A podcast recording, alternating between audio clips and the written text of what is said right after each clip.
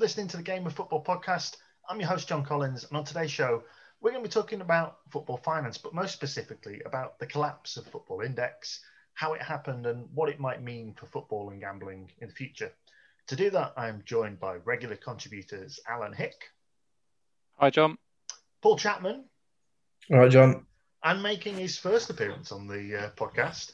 And okay, we're not going wildly away from our original conceit that this was a podcast about amateur footballers, although kind of one person's retired, another one's getting really old, and it seems like a long way away. But this guy formerly was one of our um, football team. He is now a personal financial bodyguard for professional footballers. I'm quoting back his own words there.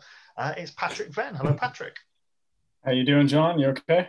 I'm good. I don't think I can let the description go without asking for a little bit more of what that actually means as a job title. Regular listeners will be well used to knowing that Alan is a hard pressed teacher and that Paul does some kind of job.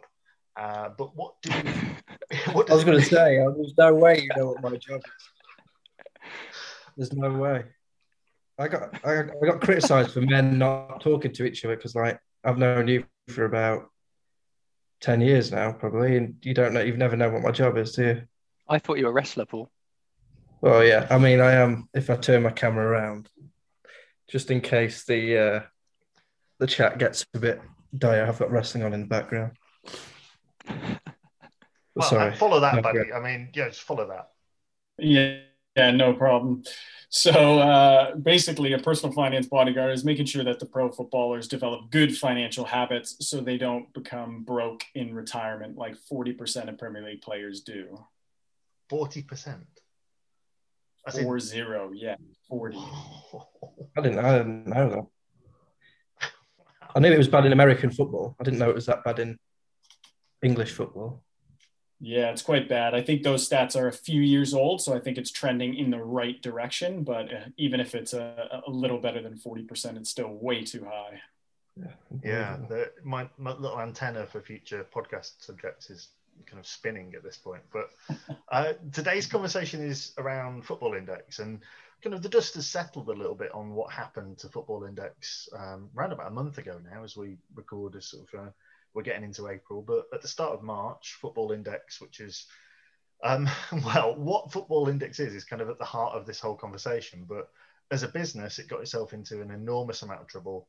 Uh, it, Football Index described itself as somewhere that you could buy and sell footballers with real money. Uh, it prompt their websites and adverts prompted you to join the rebellion, become a football stock market trader.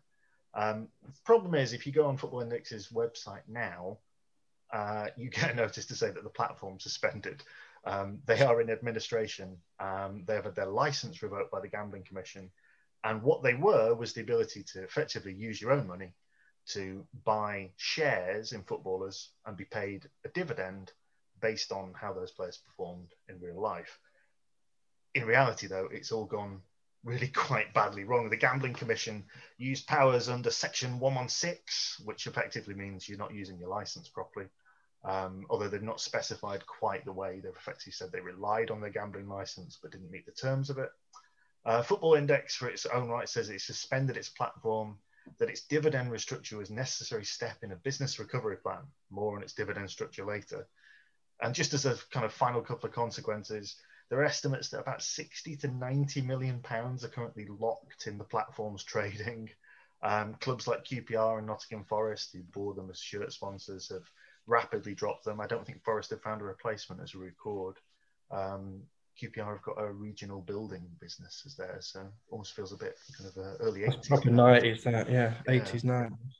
Um, so basically, today's conversation is going to be what's happened and and how we got there. And go, this all goes back to 2015 when um, Bet Index Limited uh, are formed, and they are the effectively the, the business name for uh, Football Index. So I'm going to look at somebody to throw over for a, for a timeline here. It's just going to be me talking forever. Alan looks incredibly serious or scared to death, like he's picked the wrong subject completely and he's not revised the right topic. Which is it, Alan? Yeah. And no, no, no. It's, uh, I'm I'm okay on it, but as I was saying to you pre-pod, the the whole thing with finance and stuff like that does kind of throw me and scare me slightly. And I've got quite a lot of notes in front of me, which I'm suddenly feeling slightly dyslexic at looking at. But uh, I'll, I'll give it I'll give it a go in terms of the timeline. So yeah, like I've you just say, remembered I did I did accounting and financial management at university, mate. So I might be able to help you out with any Oh, any words. yeah, any any any time, Paul, please jump in. What was your Uh, grade on that, Paul? On my grade, I'm not allowed to divulge that. Shall I do a timeline then? Okay, so as you say, launched in October 2015. Um, it offered uh, what they described as shares in professional footballers, which would then earn dividends. And at the start, that would uh, the dividends would be from one pence to 14 pence per share. That's changed since then and, and, and risen considerably. Uh, but it was over a three-year period, according to a structure um, which it devised ba- based mainly on a player's performance on and off the pitch. Um, so as you can imagine, the, the stock prices would go up and go down. Um, they secured, you know, at the beginning a significant amount of funding 1.92 million from burleywood capital um, it was launched on the stock exchange uh, with a cap called the footy uh, which launched on the 2nd of, uh, of october with a base value of 1000 points by may 2016 they'd raised one uh, 1.15 million through crowdfunding um, platform called Seedrs uh, in exchange for about 15% equity. And gradually over the next uh, course of uh, the next few years, it expanded rapidly. Uh, even in May 2016, it had a value of about four and a half million. By January 2018, it reached about 100,000 users, um, surpassed half a million traders in late 2019. Uh, and during the 2018-19 season itself, they'd uh, they'd made uh, over sorry 321 million pounds had been traded on the platform, and over 4.3 million pounds was paid out to traders through dividends. Uh, became also increasingly wide, more widely marketed. So as you said, it, it had kit sponsors with Nottingham Forest and QPR, also Bristol Rovers in 2018 as well. You'll probably, I, I, certainly remember it being advertised on social media, but it appeared on black cabs and trains.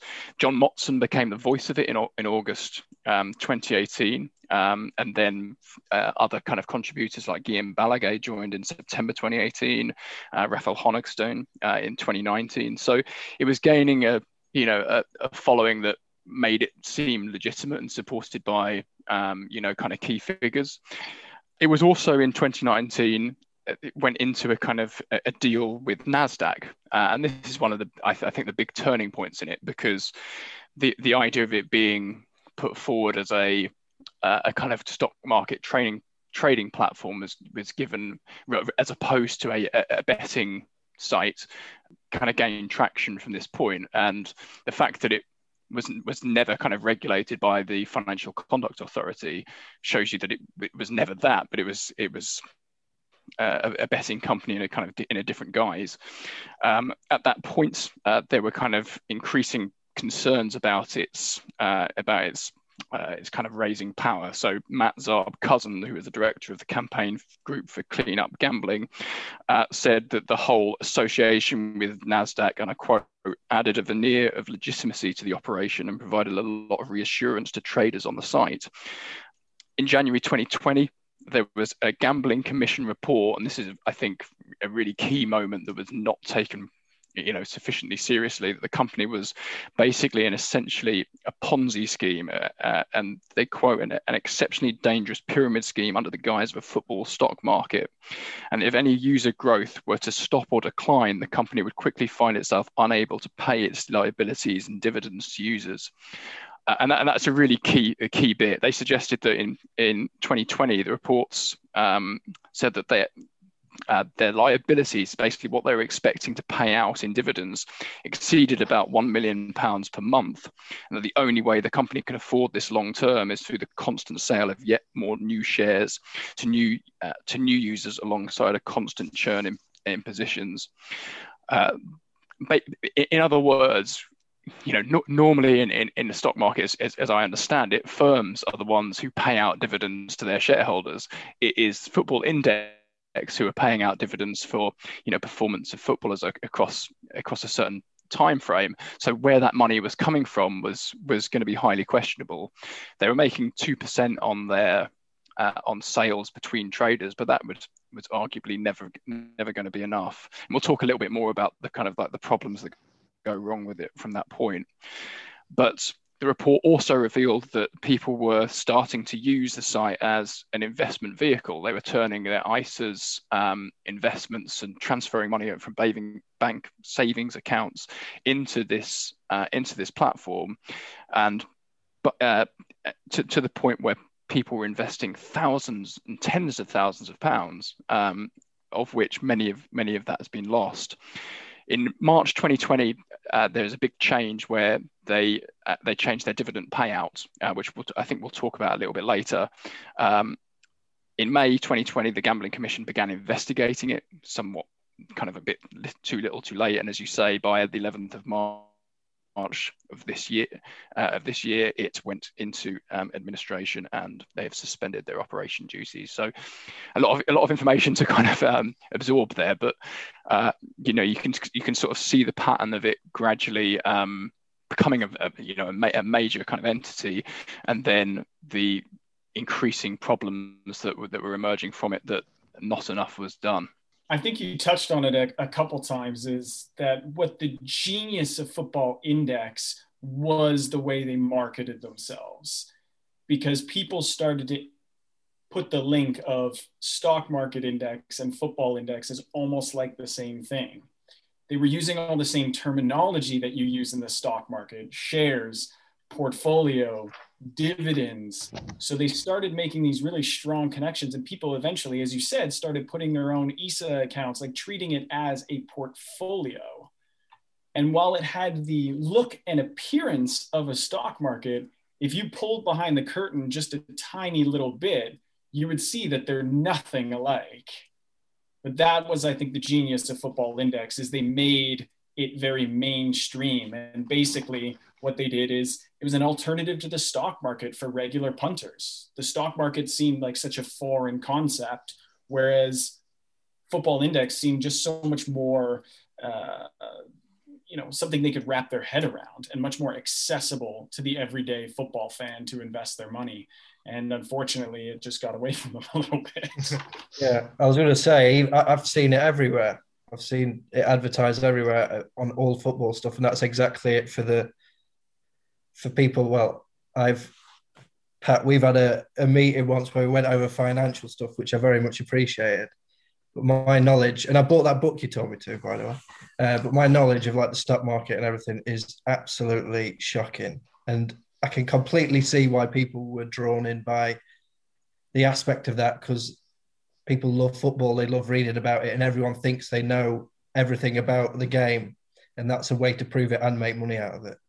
It's it's riding the wave of fantasy football, really. Yeah. When you think about it, it's yep. it's it's very similar to that. And people thought, ooh, you know, I'm, I'm bossing my mates in my sort of fantasy football group. Let's lump 20K into this and, and really turn it up. And, and they realize that they're not really the same thing. I've just remembered, did my like 10 year old nephew do really well in fantasy football? Was he in the same league as you, Jason? Did he beat you? Consistently, a couple of years in a row. Yeah. Absolutely demolished me, hundreds and hundreds of points ahead as he randomly clicked on players he'd heard the name of. Yeah, but we didn't invest ten thousand pounds into that, thankfully. Yeah, but that could have, well, could have started. Well, maybe you did. What's interesting here, though, is so you get the 2015 thing, and the initial shares that Alan talked about, the 1 to 16p, it's interesting because that was a three year period on which that bet matured, basically. So you stuck your money in, you got the dividend payments, they were per day rate, so you could get between 1 to 16p a day. But what what's interesting is you know, you refer to it as a Ponzi scheme. Uh, the Gambling Commission said it was a dangerous pyramid scheme. But it's whether there's the intention to do that or whether they've kind of accidentally fallen into that trap. And I think one of the interesting suggestions here is that unlike there's so many ways in which they're not regulated like a stock market, you know, they, they can't be touched like that. But what's particularly interesting is that once you crack the code of how you do football index, you can actually take a lot of money out of it. When you read the kind of go into the how-to videos that still exist on YouTube, and it talks about have you spotted a player with loads of potential? Well, there's a potential for growth. They talk about it like you're getting in on the ground floor of a company. But actually, the best thing to do would be to go, okay, well, Erling Haaland can score hat tricks for fun. Bruno Fernandes is on a two year run of form. If I just pump all my money at those players, these dividend mm-hmm. rates that you're setting up will mean that too many people can just follow a template and look a lot like fantasy football once you start getting that kind of hive mind approach, so not just a casual player, but you really start reading into it, you can kind of break the system a little bit and take so much more money out of the dividends because all the players that they need you to buy are the ones who aren't performing week on week and they don't have to buy dividends for. And it's the kind of thing that with a stock market, they'd be able to hedge against that happening. They'll be able to sort of take a bet basically that something might go wrong. And they can't do this because they're not regulated in the same way. They they can't hedge against their own people coming in. Well, not easily anyway. And it's almost like the players got too good at playing the game and got them to a position where the only way they could meet their commitments is what the um, gambling commission said. They needed more players, and when they did that thing with the 2020, the March 2020 kind of changing the dividend amounts, so effectively just locking all your money away so you could never get it back, they on the same day were issuing new shares for people to still be able to come in because you still need that new money. And it's almost like after the first three years had matured and people had started to understand how their systems worked, they'd almost made a game that was beatable. So it's pretending to be a, a kind of a market and having shares, they didn't have any of the inherent protections that were brought with being a market, which is heavily regulated, however you want to look at it. But as much as they were trying to imitate the stock market, if you just take two very basic examples, you can see. I just can't understand the people who created this company didn't know what they were creating. I find that very difficult to wrap my head around. Now, I'm not accusing the owners of being sort of thieves or, or evil people, but anyone with sort of a decent amount of knowledge, and I'm sure either they did or their board did or someone about financial markets, you could see how different they were. I'll give you two quick examples. Number one, you buy shares of a player.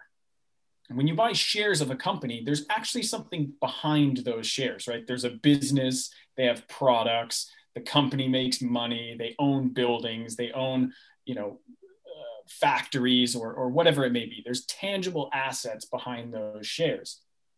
What's a share of Erling Haaland what is it i don't even know what that means. Like do you own a piece it's, it's an imaginary idea isn't it? Yeah. i think only Mino has got those.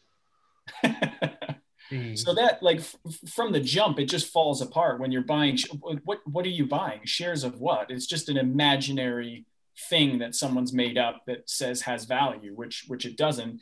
And the second thing you pointed out was, you know, if the business model is just basically print more shares and flood the market, it's never going to work because you're just saturating it too much. People were basically, no one was wanting to sort of, the prices of players were falling. No one was looking to buy, and they just kept dropping and dropping and dropping. And that's why you had these these share crashes after those changes in regulation. And so I find it very difficult to believe that the owners or whoever was running Football Index at the top didn't know what was up yeah. on the horizon whenever exactly. and when they started putting them back out that's when you start smelling the rat isn't it? When they're selling more when they're when they're panicking. That doesn't that's not a good look for them. As much as you can say oh they're not they won't i'm not saying that they're bad they're, they're bad or whatever. It looks bad. That looks very bad well, their own rules, they broke their own uh, terms and conditions where they said it'd be 30 days before they changed how dividend payments would work, and they did it overnight. So when you're breaking your own rules, that's not a good look. It's effectively like mm. me putting 50 quid on a football match and then two minutes before the end going, ah, you know those eight to one odds you had? Actually, we've changed them. It's now two to one on. So you can't do that. Yeah. That's that's one of the biggest things I think that came out of it. That you know most most betting companies and bookies are are setting a their, their risk is is tailored by the odds that they set and it's usually over a very fixed length of time you know a football match or it could be you know it could be a season but you've you know if you if you wanted to bet on manchester city being champions this season which i think quite a few people might not have done or the bookies mitigate that risk by shortening their odds the the difference here is that the odds are effectively changing um, so drastically, and it's not even just like a, a slight shifting of the goalpost, which uh, uh they do they do say that they can do that, but as you say, they they went against the 30 day 30 day period, so you're effectively changing the goalposts midway through um, midway through the bet. Um, so you know people people and, and, the dividend cut was what something like 82% of what they were what they were talking about? You know the share price uh, the dividend payout went down from something like 33p to 6p or something something ridiculous. And as you say that causes this massive massive sell and then you get a market crash and you've got you know huge numbers of people potentially unable to get their money out and who knows whether they will be able to it's that thing as well, though, that they didn't just change the dividends. They got rid of um, a year before in 2020 when the pandemic came. They had an instant sell function on the website that they pulled, which I'm not sure how the start of 2020 sees continued growth for a platform where a regulatory body's called them a pyramid scheme. They've got rid of the instant sell, which my reading, and I'm delighted Patrick's here for this. My reading of that is if you get rid of the instant sell, aren't you? Isn't the subtitle underneath that we don't have the liquidity to back yeah. this? I mean, is that the right reading of that? I think so. So essentially, like what that instant sell, that was back to football index itself. So let's say you had a bunch of Jadon Sancho shares and, you know, he wasn't performing well at the beginning of the season previously when they had the button you could just say you know what i'm going to sell my shares back to football index i'll take the hit and i'll take the loss on it when you remove that button you have basically you are banking on someone else to buy it from you so john that's like I bought shares of Jadon Sancho. I can't sell it back to Football Index anymore. I have to find another user to sell it to. Well, he was playing like, can I swear on this podcast? Oh, yeah. Yeah. Oh, he's playing like shit, I think, at the beginning of the season. So no one was looking to buy Jadon Sancho shares. So effectively, removing that instant sell button, you had to hold your position unless you could find another buyer for your shares. And when a player is tanking or or or snaps his leg and gets an ACL injury, like who wants? Yeah, I was going to say, what happens if a player gets an injury with with the shares? That was what I was going to ask. Yeah, Just straight down. And there's a, there's a yeah. so the basic. Yeah, that was part of the risk that customers. Yeah. Yeah.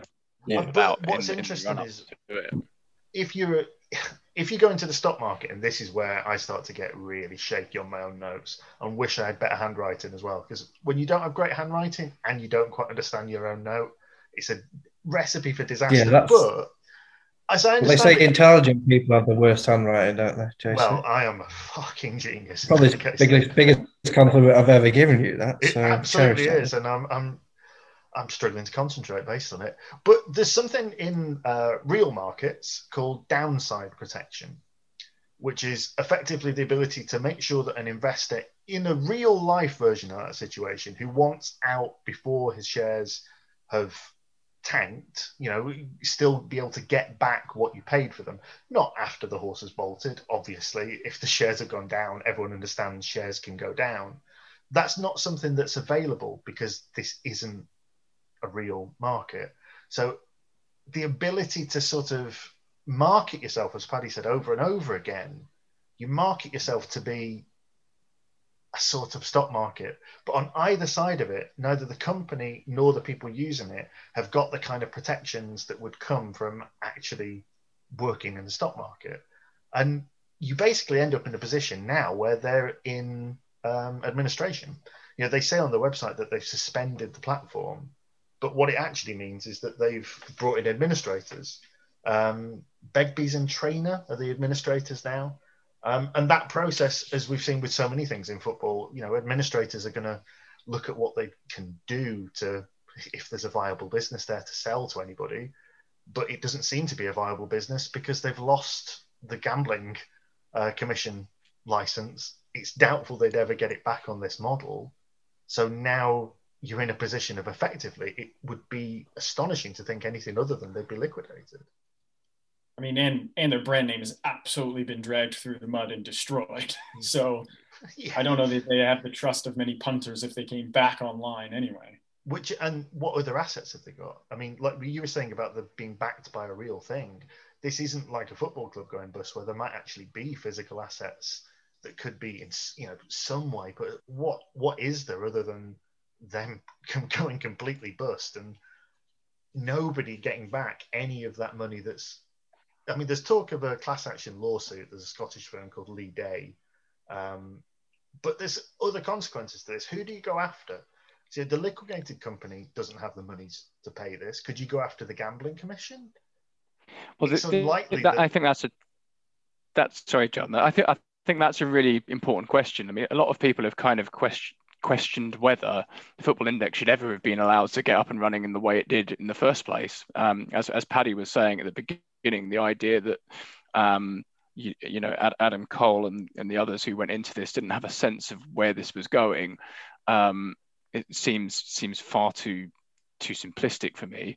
Um, and the, the, as the timeline I hope revealed with the Gambling Commission, they, they were given warnings about this uh, significantly before you know major changes were made, uh, as you say, from uh, from the March uh, March 2020 of, of, removing the safety net. The, the report that was that was dished out was in January 2020, and there were concerns being raised before that, um, as it was.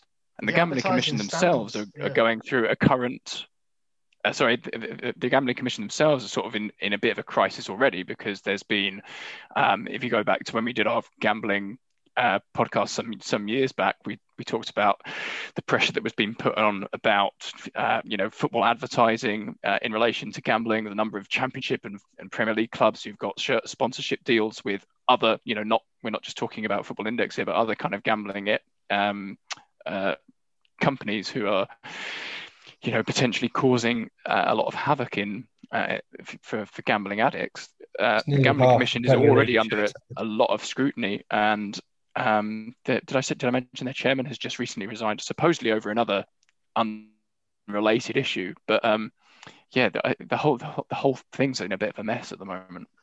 Well, you've got protection under a pyramid scheme, which is reason I, am wondering about who might be on the hook for it. There's a 2008 Customer Protection from Unfair Trading legislation, which specifically deals with pyramid schemes and your right to redress from them. There's no redress if there's no one to go after. And you would think it's one thing I'd say the Gambling Commission might get off here is that it's not exactly a great kind of reason for other future companies to behave well if the only person on the hook for poor behavior is the is the commission itself. So they, there may be a will to to not open them up to that kind of vulnerability. But you know, you talked about those warnings before. 2019, Advertising Standards Agency made them put something on the website to say this is not an investment vehicle. I just wonder if all those really, really early warning signs. But you know, this is really interesting because this is football and gambling yet again. Alan mentioned it. Kind of probably our most listened to ever podcast. I think it's up to about 5,000 listens now, is the one we did on football and gambling. And, you know, the, the, the experience of that, you look at some of the kind of the gamblification of football, um, kind of the latest stats that kind of I can find available. We're talking about October 2020, and that sports betting just in the UK, um, the revenue from it in October was 290 million pounds just from UK based bets placed on sport. Um, you average that to it's about three billion a year. Kind of get, you know, how, how many of us gamble regularly on football? I have stopped. I've actually stopped this year.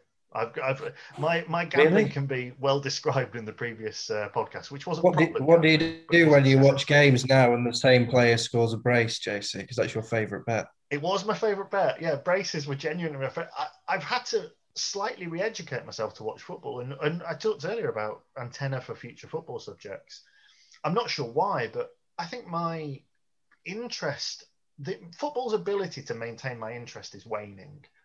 And from somebody who kind of you just routinely consumed enormous amounts of football content in one way or another, I think it's probably pandemic related. I think it's probably the fact that there's a game every day. There's no yeah. contemplation space. There's no room to breathe. I've not seen an up to date table that had everyone playing the same amount of games for God knows how long. So I think there's something to that. But I also wonder if it's the fact that I've stopped gambling. How much of what I was enjoying about football was the fact that I would bet on a lot of games, not huge amounts of money, not anything I couldn't afford, but at the same time, am I sort of yeah. retraining my brain to enjoy football the way I did before I started gambling? Um, I wasn't expecting such a deep answer to the question of if we all gamble, but I enjoyed that. I used to like JC. My, I wasn't. A, I wasn't the the brace. I was first goal scorer and final score. That was my go to pick. And I remember the first. You can hear the accents Canadian. When the first time I came to the UK, I did a Tranmere Rovers game. I went to see it live, first goal scorer, and I got the final score right and I was thinking this is dead easy. I have not since. Can you remember who the first scorer was for Tranmere? I cannot. No, that would be a, a, quiz trivia question I can't answer. That was five years ago, and I think I've uh, that was my only successful win. Yeah, so hard to to get that right. Three billion pounds on sports betting, though. What's interesting is the whole gambling industry in the UK in 2018 brought in just under 15 billion. So you're looking at sports betting being about 20 percent of UK betting. Obviously, it's much bigger when you take it as a global thing. Um, and I think what's interesting here is how many people are bound up in football with the companies being successful. QPR talked about taking the Zurich sponsorship money from um, Football Index in good faith. Now, I don't know how they can say that when they took it after a lot of the warning signs we've talked about, but there's almost a willful deafness to this. And kind of Alan and I were at um, a what was the event we went to, Alan? It was a Blizzard event, wasn't it? It was a Blizzard, yeah.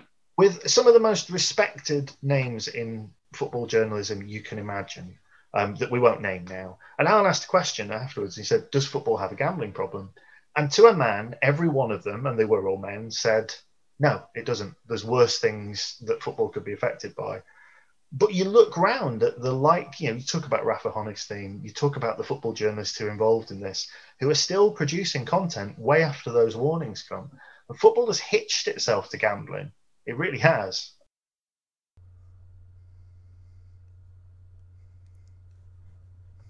Okay.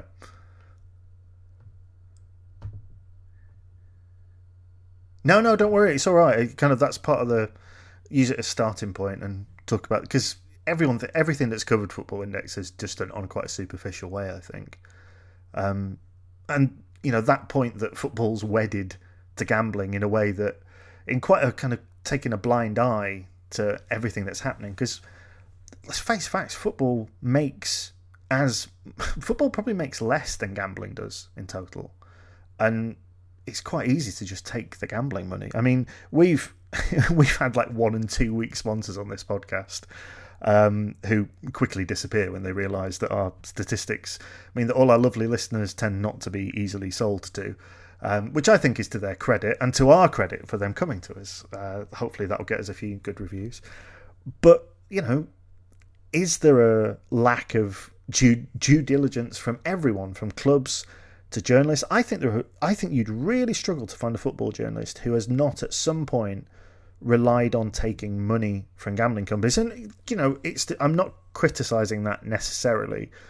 I'm saying that it takes a very very bold person to start attacking somebody that's paying them money. You know, it's I'm not going to go kind of turning publicly on my employer. I need the money, and you know, mortgages to pay and all the rest of it. So it's it's certainly not holding them to a standard that I wouldn't necessarily hold myself to. Whistleblowing's hard, but how much is football just looking the other way for gambling? I think is something that Football Index brings up.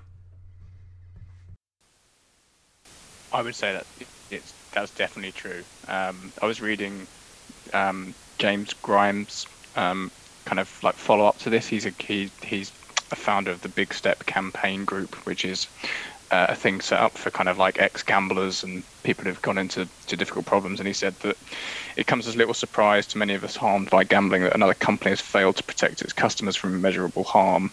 The immediate financial impact on the people caught up in this failure is devastating, but the damage to mental health and affected others is too much to contemplate, especially when gambling related harm incurs such a high suicide risk as well.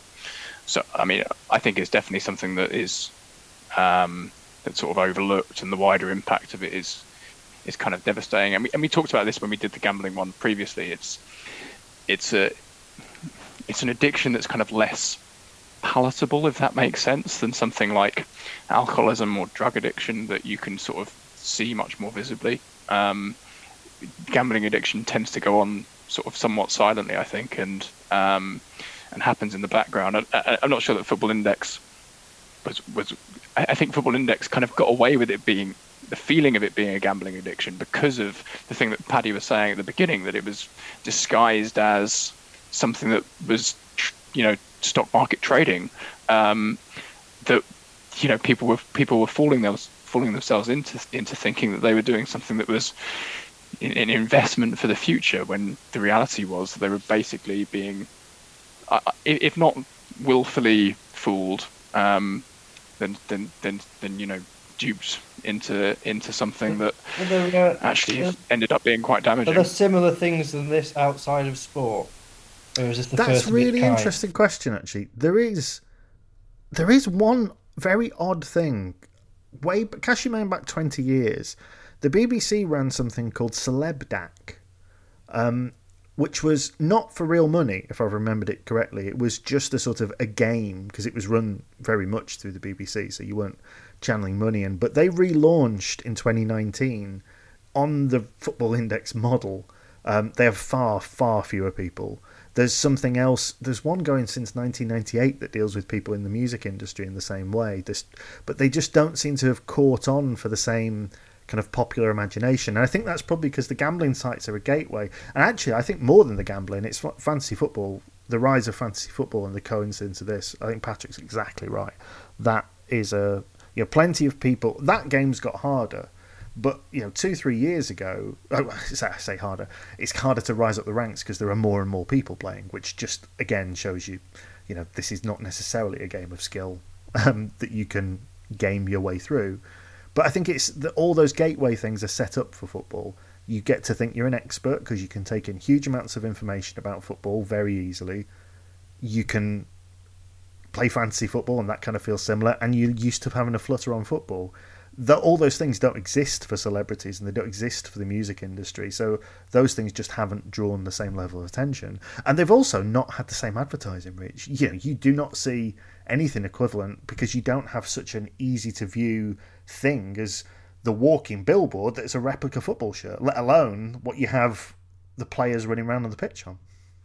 Although you say just, they're just launching a, a brand new thing, I heard of it just today actually called BitClout, which is something similar to Football Index, but basically you're going to be allowed to invest on content creators on like Instagram and TikTok. And the more their followers grow, the more your shares in that content creator grow. Oh dear, what is the world coming to? I mean, I, I was going to say that it, it has echoes of the sort of emergence of cryptocurrencies to an extent. It's not the same in the sense that there isn't a, game or a sport behind it, but the sort of the gambling on um, in the case of uh, have a have a listen to um, the missing crypto queen if you're interested in uh, a good story about the emergence of OneCoin that's still um, being sold in places all around the world, particularly in parts of Africa where huge numbers of people have got um, major investments in a currency that basically has no real backing behind it. Um, so yeah, it, has got some similarities to that kind of thing, but um, yeah, not not not in a sporting sense. But for me, if we bring it back to sort of uh, not who's at fault, but if you bring it back to those clubs like um, QPR and, and Notts Forest who had them on the shirt front, I can almost guarantee that virtually zero due diligence on Football Index was probably done. Connected to the fact that they had all the shiny things that tick the box, right? They got um, crowdfunding on Seedrs. That's another sort of stamp of authority. You know, we're trading on the stock market, another stamp of authority. I'm sure that there was very, very little done in terms of the football clubs looking at sort of under the hood of, of the business. They said, you're going to pay us half a million or a million check? Great. We'll take that. I think as well, that's the thing with the NASDAQ link as well.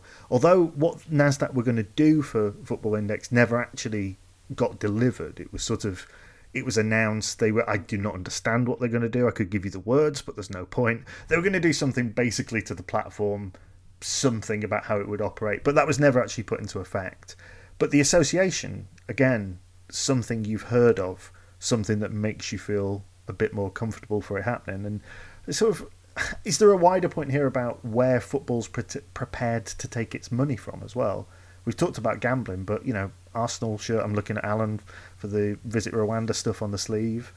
You know, not a universally popular sponsor. I'm trying to remember, but I'm sure Manchester United early, no, no, late noughties were approached by Mansion, um, the gambling company, and they passed on it apparently, and it went to Spurs instead. But I hear very few stories of football clubs deciding to pass on sponsorship deals in any way.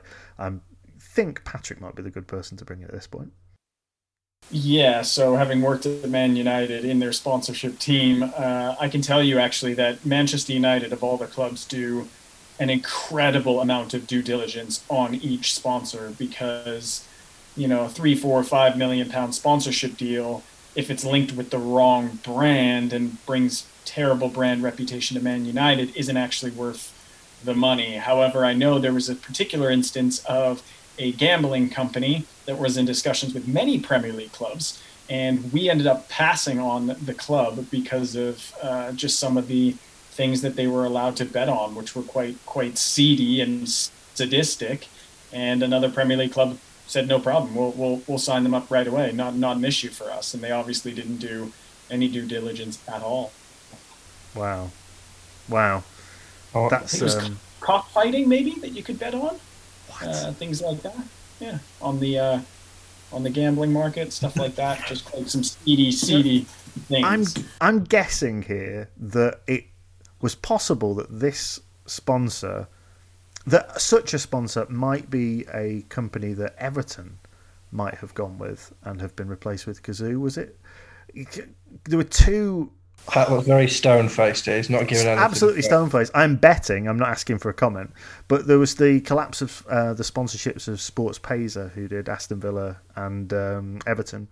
There's uh, also the collapse of Watford's shirt sleeve yes. a year or two ago. They they were another. I forget if they were gambling or a forex currency company, but um, they uh, they fell out as well. So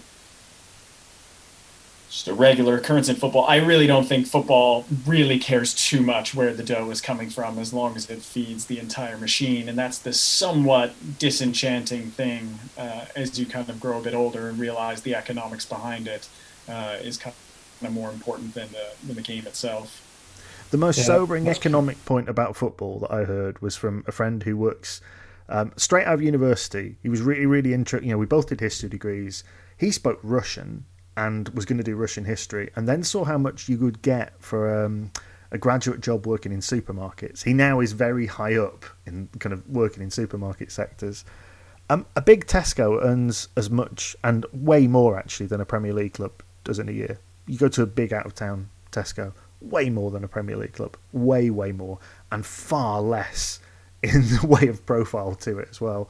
We think of football because it's so high profile but in terms of the size of these businesses, they will probably claw at things because you know, when you're being significantly outsold by one Tesco store, that's quite a sobering way to look at it. Your Premier League club is worth less than a supermarket's revenue. So, are you telling me that if you win the lottery, you're going to buy a, a couple Tesco supermarkets over a football club? Depends on the lottery, to be perfectly honest. It's, it's it, even thinking about that though. Like, Tesco isn't that sexy, is it? Though Oh, I, I don't like the colours either. You can see the one at the end of my street. It's pretty. Uh, 24 hours. It's got all the mod cons. Two floors. I live next to the very first Tesco. In fact, I grew up next to it. I'm, I'm just down the road from the very first Nando's. It's the closest shop oh, I can get to from my swap. house. The very first ever Nando's. I, don't, I think they were first swap our childhoods. Slightly more John. By the way, yeah. uh, Nando's is Alan's favourite uh, favourite restaurant, would you say? And it is a Thursday night, Paul. Is it tonight? Do you know what? It's actually not going to be tonight because we got to take one on Tuesday, outrageously. Yeah. But I am on holiday at the moment, so I kind of feel that. Yeah, live a little, that's legit. Live a little. Yeah. Do you have one of those like Nando's black cards where you have you're like the like a power user?